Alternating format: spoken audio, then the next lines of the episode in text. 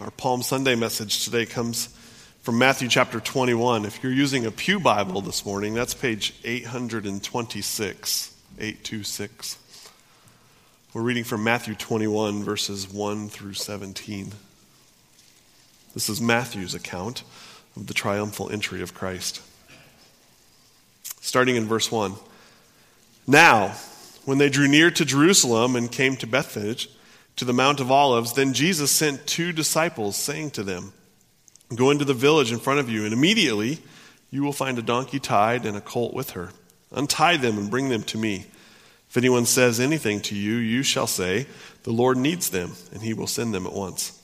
This took place to fulfill what was spoken by the prophet, saying, Say to the daughter of Zion, Behold, your king is coming to you, humble and mounted on a donkey, and on a colt, the foal of a breast of burden, beast of burden. The disciples went and did as Jesus had directed them.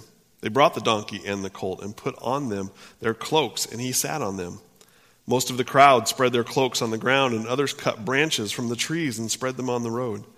And the crowds that went before him and that followed him were shouting, Hosanna to the Son of David!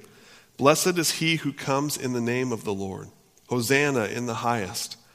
And when he entered Jerusalem, the whole city was stirred up, saying, Who is this? And the crowd said, This is the prophet Jesus from Nazareth of Galilee. And Jesus entered the temple and drove out all who sold and bought in the temple. And he overturned the tables of the money changers and the seats of those who sold pigeons. He said to them, It is written, My house shall be called a house of prayer, but you make it a den of robbers. And the blind and the lame came to him in the temple, and he healed them. But when the chief priests and the scribes saw the wonderful things that he did, and the children crying out in the temple, Hosanna to the Son of David, they were indignant. And they said to him, Do you hear what these are saying? And Jesus said to them, Yes. Have you never read, Out of the mouth of infants and nursing babies you have prepared praise? And leaving them, he went out to the city to Bethany and lodged there. This is the word of the Lord.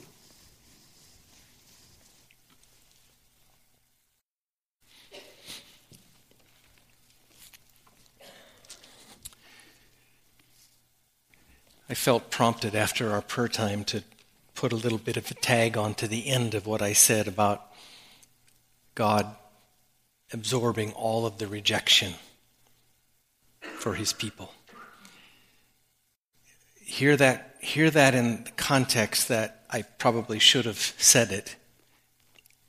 He absorbed all of the rejection for his people, even when his people sin. You hear that? It's, it's easy to understand. It's easy to think that if, if you feel like you're doing it right. But where you need to hear that is when you sin, is when in attitude or action you do something that you know does not bring glory to the Father. Whether you just thought it or said it, it doesn't matter, or did it if you're in Christ, the promise of the gospel is that all of the rejection has already been spent on Christ. And so you can come to the Father. You can come freely to the Father with no fear of rejection as you confess your sin. And I hope it drives us there. I hope, I hope we don't, don't come because we fear rejection. That's not the gospel. That's not the promise of the gospel. The gospel is we can come and confess. Well, that leads me a bit into what I want to talk about this morning. Uh, we're going to talk about Jesus, the King. But one of the things to preface that I wanted to say is that we are in a unique time in all of history. I don't say that lightly. I don't say that flippantly because I know my own heart and I know your heart. And one of the dangers of our hearts, even in Christ, is that we want everything to revolve around us. And so we tend to want to think everything is the most important thing when it involves us. And so to say that this is the most important time in all of history is no small thing to say. We are, in what the Bible would call the last days. But be careful about that term because last days have been going on for 2,000 years. And when I say we are in the most important time in all of history, these last 2,000 years or so since the coming of Christ are, in fact, the most unique times in all of human history. The coming of Jesus, the coming of the King, inaugurated that time. Jesus is not a king only, but he rather is the king, the king of all of the universe. He, as I said last week, I spent some time as I came to the end of Romans chapter 1 and talking about Paul and reiterating all that we had talked about, trying to drive home the fact that um, Paul didn't believe that Jesus was a sectarian God. In other words, just for one slice of the world or one slice of time. But he believed, and all of the New Testament writers believed, that Jesus was no tribal king. He was the king of the universe, the king. The king, not one king among many, but the king, the king over all kings, particularly the king over all earthly kings. And so this morning, the title is not insignificant. We are talking about the king, the king of the universe. The unique claim of biblical Christianity is that he's a universal king. He's an absolutely unique king, a good king, if you will. He's a good king who comes offering amnesty to a rebellious people. Now, one day that unique window will close. The unique window of this unique time will come to a close and the time for amnesty will be over. The time to switch sides, if you will, will be done. But the reason this is a unique time is because that's the time we live. A time when a, the king of the universe, who has every right to have turned his back and done nothing, comes. And he comes with an offer of amnesty to all who will hear it. That's what, that's what Matthew chapter 21 is about. It's about that unique time and the unique claims of that king. Because that king came in a way during this time that will one day change. But for now, he is the king, and we want to talk about the way he reveals himself as the king and about this unique time in history. And so I want to just take time to look at four different ways, four different ways in this text that he declares, I am the king, and I am a unique king, and I am a king for all nations. First one is he comes riding on a donkey. You've heard the story. My wife leaned over to me as Pastor Jason was reading the text, that I just read that to the children before they came in. We've heard this story. We, we have this picture in our minds, probably, if you've been around the church much, and even what the children did, the idea that on that day he came riding in Jerusalem, and he came riding into Jerusalem on a donkey, if you will. And the crowds were alongside, laying down palm branches, laying down robes, crying, Hosanna, blessed is he who comes in the name of the Lord. Jesus sent out two of his disciples previous to this to go and find that donkey and bring that donkey. And, and the reason why, why did he come this way? Why on a donkey? Why have two of his disciples go and tell the person that the Lord has need of your animal and bring that animal and ride into Jerusalem that way? It's because Jesus was fulfilling the prophecy of Zechariah in Zechariah chapter 9, verses 9 and 10. Listen, listen to it. There's two parts to this prophecy, and I want you to hear the first one in verse 9. It says, Rejoice greatly, O daughter of Zion. Shout aloud, O daughter of Jerusalem. Behold, your king is coming to you. Righteous and having salvation is he, humble and mounted on a donkey, on a colt, the foal of a donkey. Now, that promise, in many ways, was to Israel. So some would say, yes, your king is coming, but this is the king of Israel that's coming. The king of Israel. I've just said he's a universal king, and we'll come to that in a minute. But, but for now, he comes on a donkey, this king. Why? Because I think the first coming of Christ will be different than the second. In the first coming, he comes humbly. He comes lowly, if you will. And, and the context of that is that he comes full of suffering.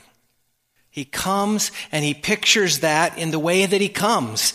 Because in that day and age, when a king rode into to his country or among his people, he didn't ride on a donkey. And so the prophecy is fulfilled that the first coming of Jesus is humble and lowly and full of suffering, and that's why he came. And the reason that he came that way is so that he could the, fulfill the next verse of prophecy from Zechariah. Look at it. In verse 10, it says, I will cut off the chariot from Ephraim and the war horse from Jerusalem, and the battle bow shall be cut off, and he shall speak peace, not to Israel, but peace to the nations. And then it says, His rule shall be from sea to sea so, yes, he was king of Israel, but he was more than just a king of Israel. He was the king of the universe, and his reign is to be from sea to sea, and he will speak peace to the nations. He came uniquely, and he came not just as a Jewish king, but the king. And he came lowly and full of suffering, so that in fact he could speak peace to the nations, that the nations could have peace again with their God. That he would come, as we've already said, and take on the rejection that they deserved upon himself so that they would not experience it, that the nations would not experience it. Those who looked to him and trusted that he had borne their rejection that's the promise of the gospel. And that's why Jesus came on a donkey, so that he, in fact, could do that. He could make that reconciliation happen. Now, he wouldn't have had to come that way. He wouldn't have had to come that way. He could have come the way that the book of Revelation talks. This is how he could have come. Listen to what it says about his second coming about when he comes at the end of the offer of amnesty, at the end of the offer for people to switch sides and to let him bear their rejection from the Father. This is the way he could have come. And this is the way he will one day come. Listen, it says, Then I saw, John is writing in Revelation, then I saw heaven open, and behold, a white horse. The one sitting on it is called faithful and true, and in righteousness he judges and makes war. His eyes are like a flame of fire, and on his head are many diadems. And he has a name written that no one knows but himself. He is clothed in a robe dipped in blood, and the name by which he is called is the Word of God. And the armies of heaven, arrayed in fine linen, white and pure, were following him on a white horse. From his mouth comes a sharp sword with which to strike down the nations and he will rule them with the rod of iron. He will tread the winepress of fury of the wrath of God the Almighty. On his robe and on his thigh he has a name written King of Kings and Lord of Lords. The King of Kings and Lord of Lords. But not now, not yet. He comes now with an offer of amnesty. He comes in a lowly way to make possible that amnesty. And then secondly, secondly he declares himself that he is the king by cleansing the temple. First, by riding in on a donkey. But secondly, he declares he is the king by cleansing the temple. You find the reference to that in verses 12 and 13. Look at it again. It says, And Jesus entered the temple and drove out all who sold and bought in the temple and he overturned the tables of the money changers and the seats of those who sold pigeons. And he said to them, It is written, My house shall be called a house of prayer, but you make it a den of robbers. What's that all about?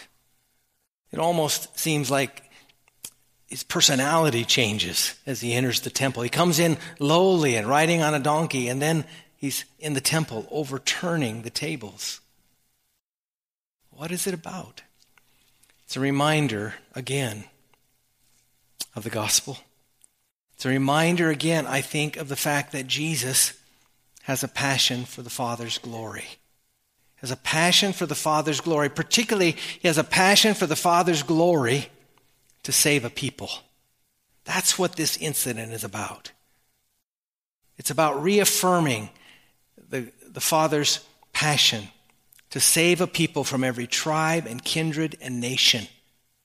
Again, it's a declaration. He's not just the king of Israel or a king of Israel, but he's the king of the universe that comes for all people. Context of this is out of Isaiah chapter 56.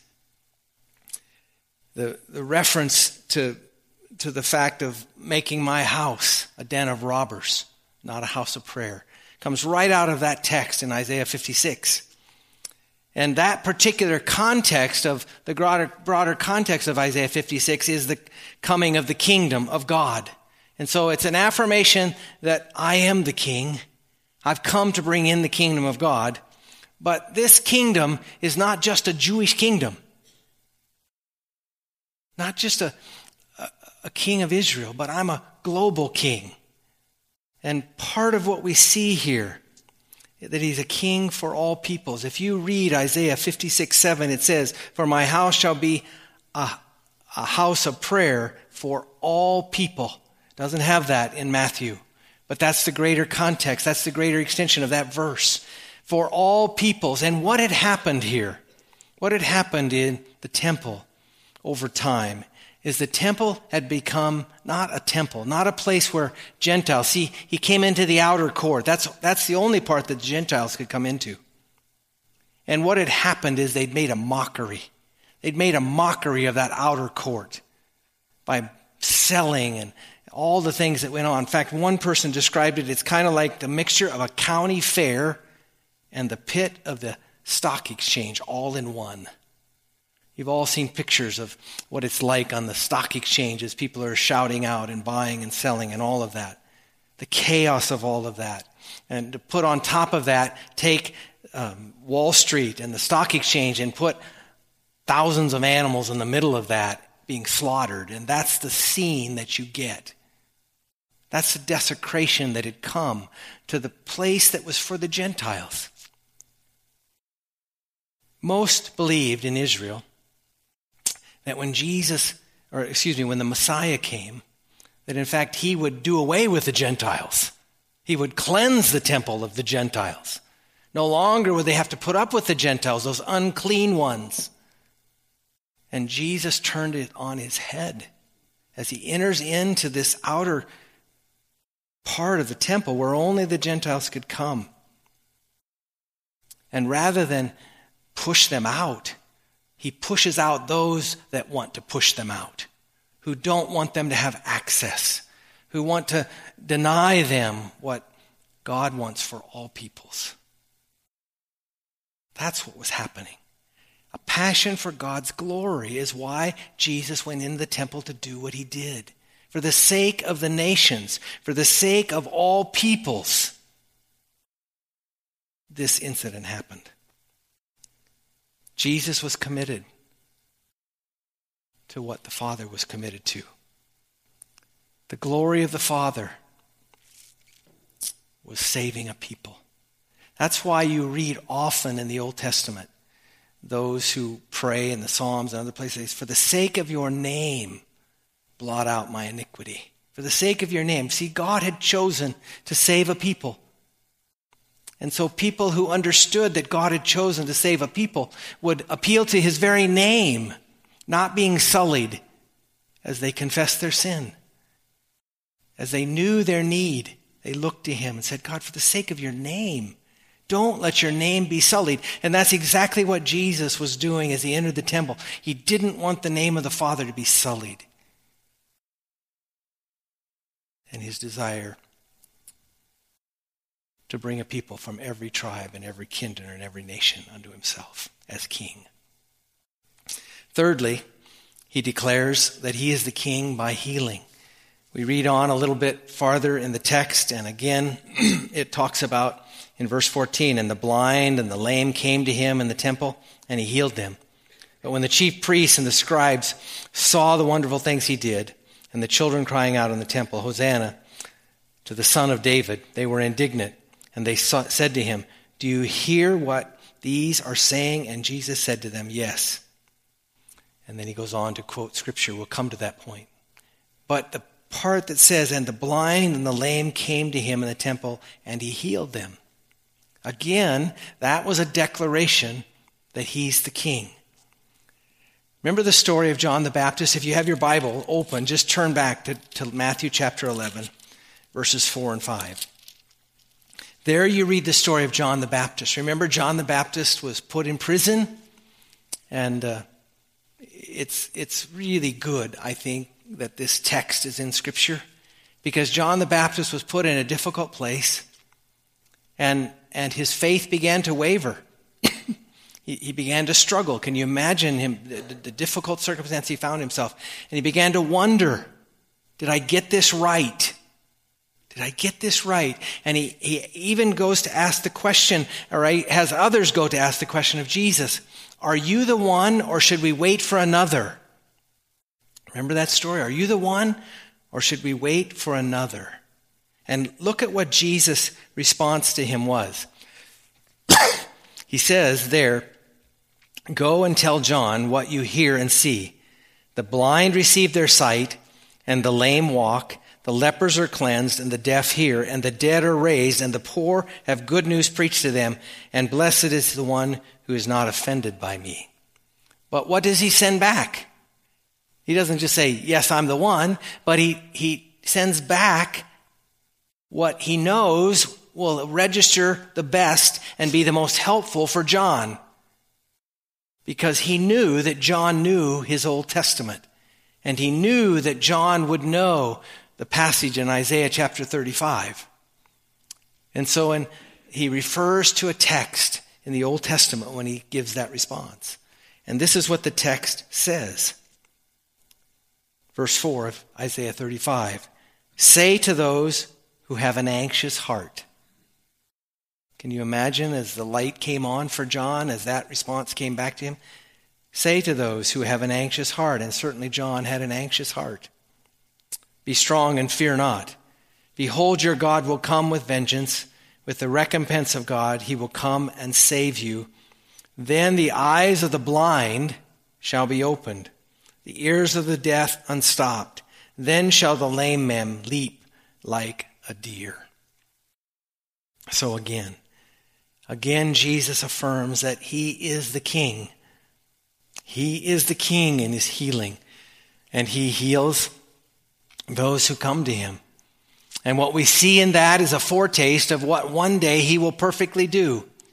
He, the scripture talks about Jesus healing all of their diseases, um, and one day that will be true. One day the hope of heaven is that every disease will be healed. There'll be no no longer here. For now, a foretaste. For now, a foretaste to declare, I'm the king, one day fully, when his kingdom's established. So, three ways, and then a fourth. Four ways. The fourth way that Jesus declares that he is the king. The king. His affirmation of the children. Again, he goes back to Scripture. Again, he refers back to the Old Testament, to those prophecies that were spoken and the Psalms that were written. And in this sense, he goes to Psalm 8. And that's what the reference is as we come here in Matthew chapter um, 19, or, or, excuse me, in Matthew chapter 21. This is the, this is the reference. He says, when the, when the religious leaders, it's, it's a juxtaposition that we find there because it says that they were amazed at the wonderful things that he did, and they saw the children crying out in the temple, and yet they were indignant. Isn't that a sad story? It's a sad story of the religious leaders and the blindness. But his response to them when they said, Don't you hear the children? In other words, Can't you quiet the children? Jesus comes back to and says, and uses this reference out of the mouth of infants and nursing babes, you have prepared praise. In other words, Jesus really says, I planned it this way. I planned it this way. That's the way it should be. I'm the king. He, he, doesn't, he doesn't back away from it. He doesn't waffle on it. He just says, This is the way it was planned. And that's what Psalm 8 talked about. If you read Psalm 8, in fact, he goes farther in this declaration about being the king. He, he goes even farther than where he's been. Because Psalm 8 is a psalm about God. And what he lifts up out of there, he says, out of the mouths of babies and infants will come praise. That's what Psalm 8 is about. Will come praise to God. And that psalm ends like this O Lord, our Lord, how majestic is your name in all of the earth. The declaration that I'm God. I am God. I am the king, but I also am God, the God. He didn't back away from the religious leaders. He didn't soften what he was saying. In fact, he amplified it there as he made that particular statement. So, four ways Jesus declares, I am the King. And this King has come for all of the nations, all of the peoples of the earth have access. That's a wonderful promise. One of my, one of my greatest fears, part of the reason that I, I spent time last week on it, as we came to the end of Romans chapter 1, and now we come today to reiterate the fact that he's not a king, but the king, is that we live in a world. We live in a world today that, that really pushes back against any kind of statement like that. Just as they did in Jesus' day but they push back at that. Now, maybe they'll push back and become irritated in the pushback. Or maybe they'll just pat you on the back and say, well, that's nice for you to believe that. But either way they do it, they don't believe it. This is the point at which Christianity is unique. And those who claim to be Christian those who claim to follow Christ, are not just following a tribal God, one God among many. If that were the case, it'd be no problem. If that were the case, there'd probably be no pushback. But it is this claim, it is this claim that he is the king. And young people, you live in a world that is so filled with this. It's the air you breathe. Um, other generations have known it not to be this way so much. But your generations don't. That's all you've ever known is a world that believed that way.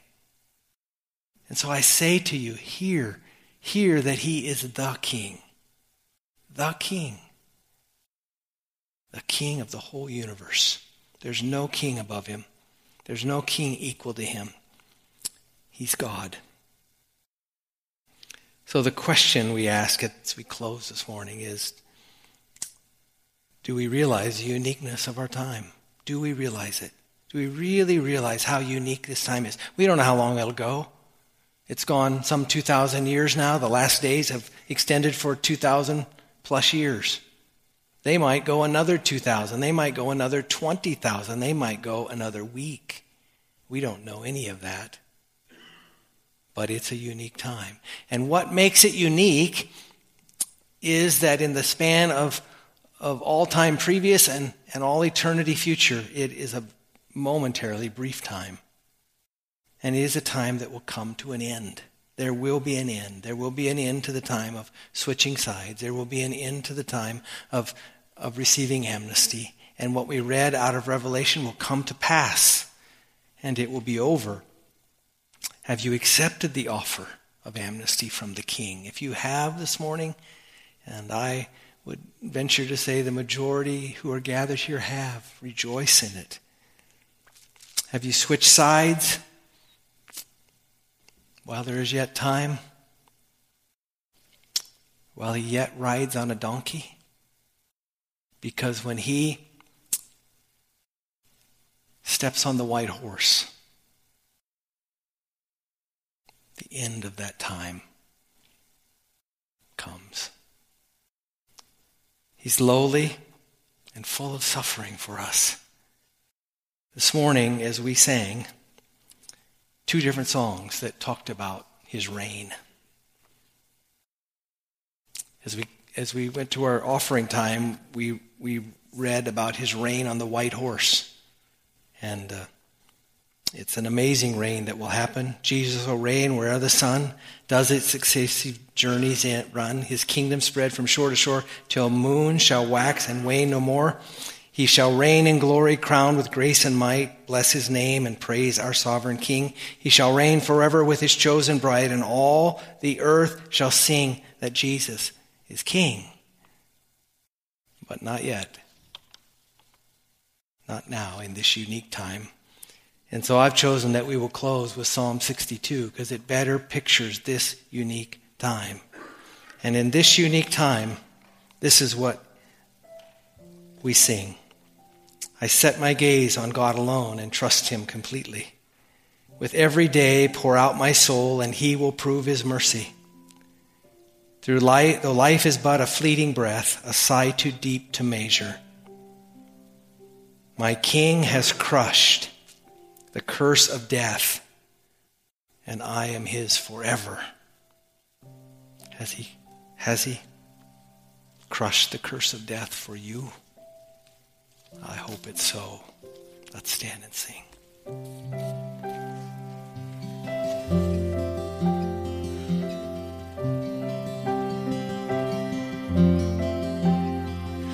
My soul finds rest in God alone.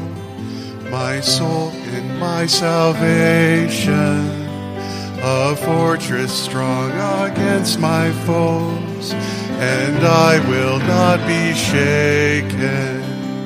Though lips may bless and hearts may curse, and lies like arrows pierce me, I'll fix my heart on righteousness.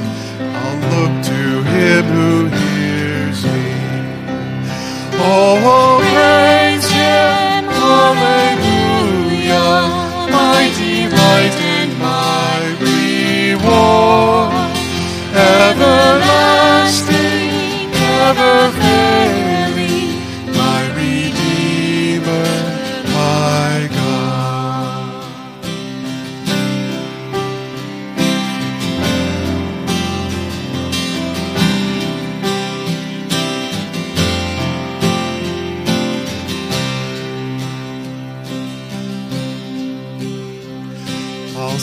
my gaze on God alone and trust in Him completely.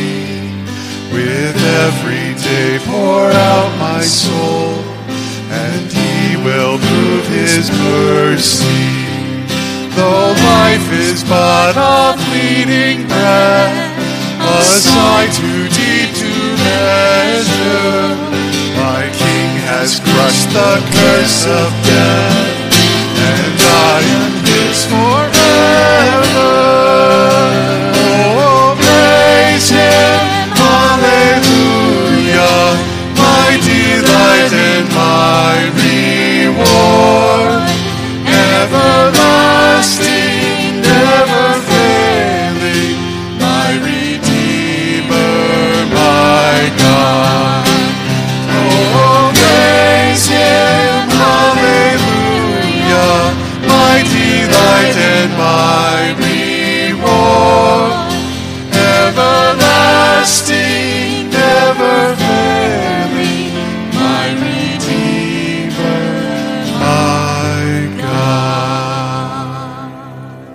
Together. Father, we affirm this morning that you are the King and the God of all the universe.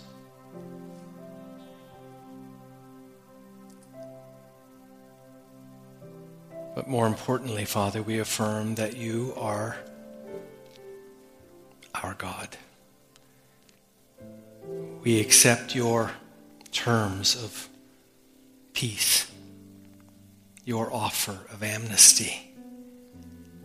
And we are so grateful, Father, that we now have changed sides.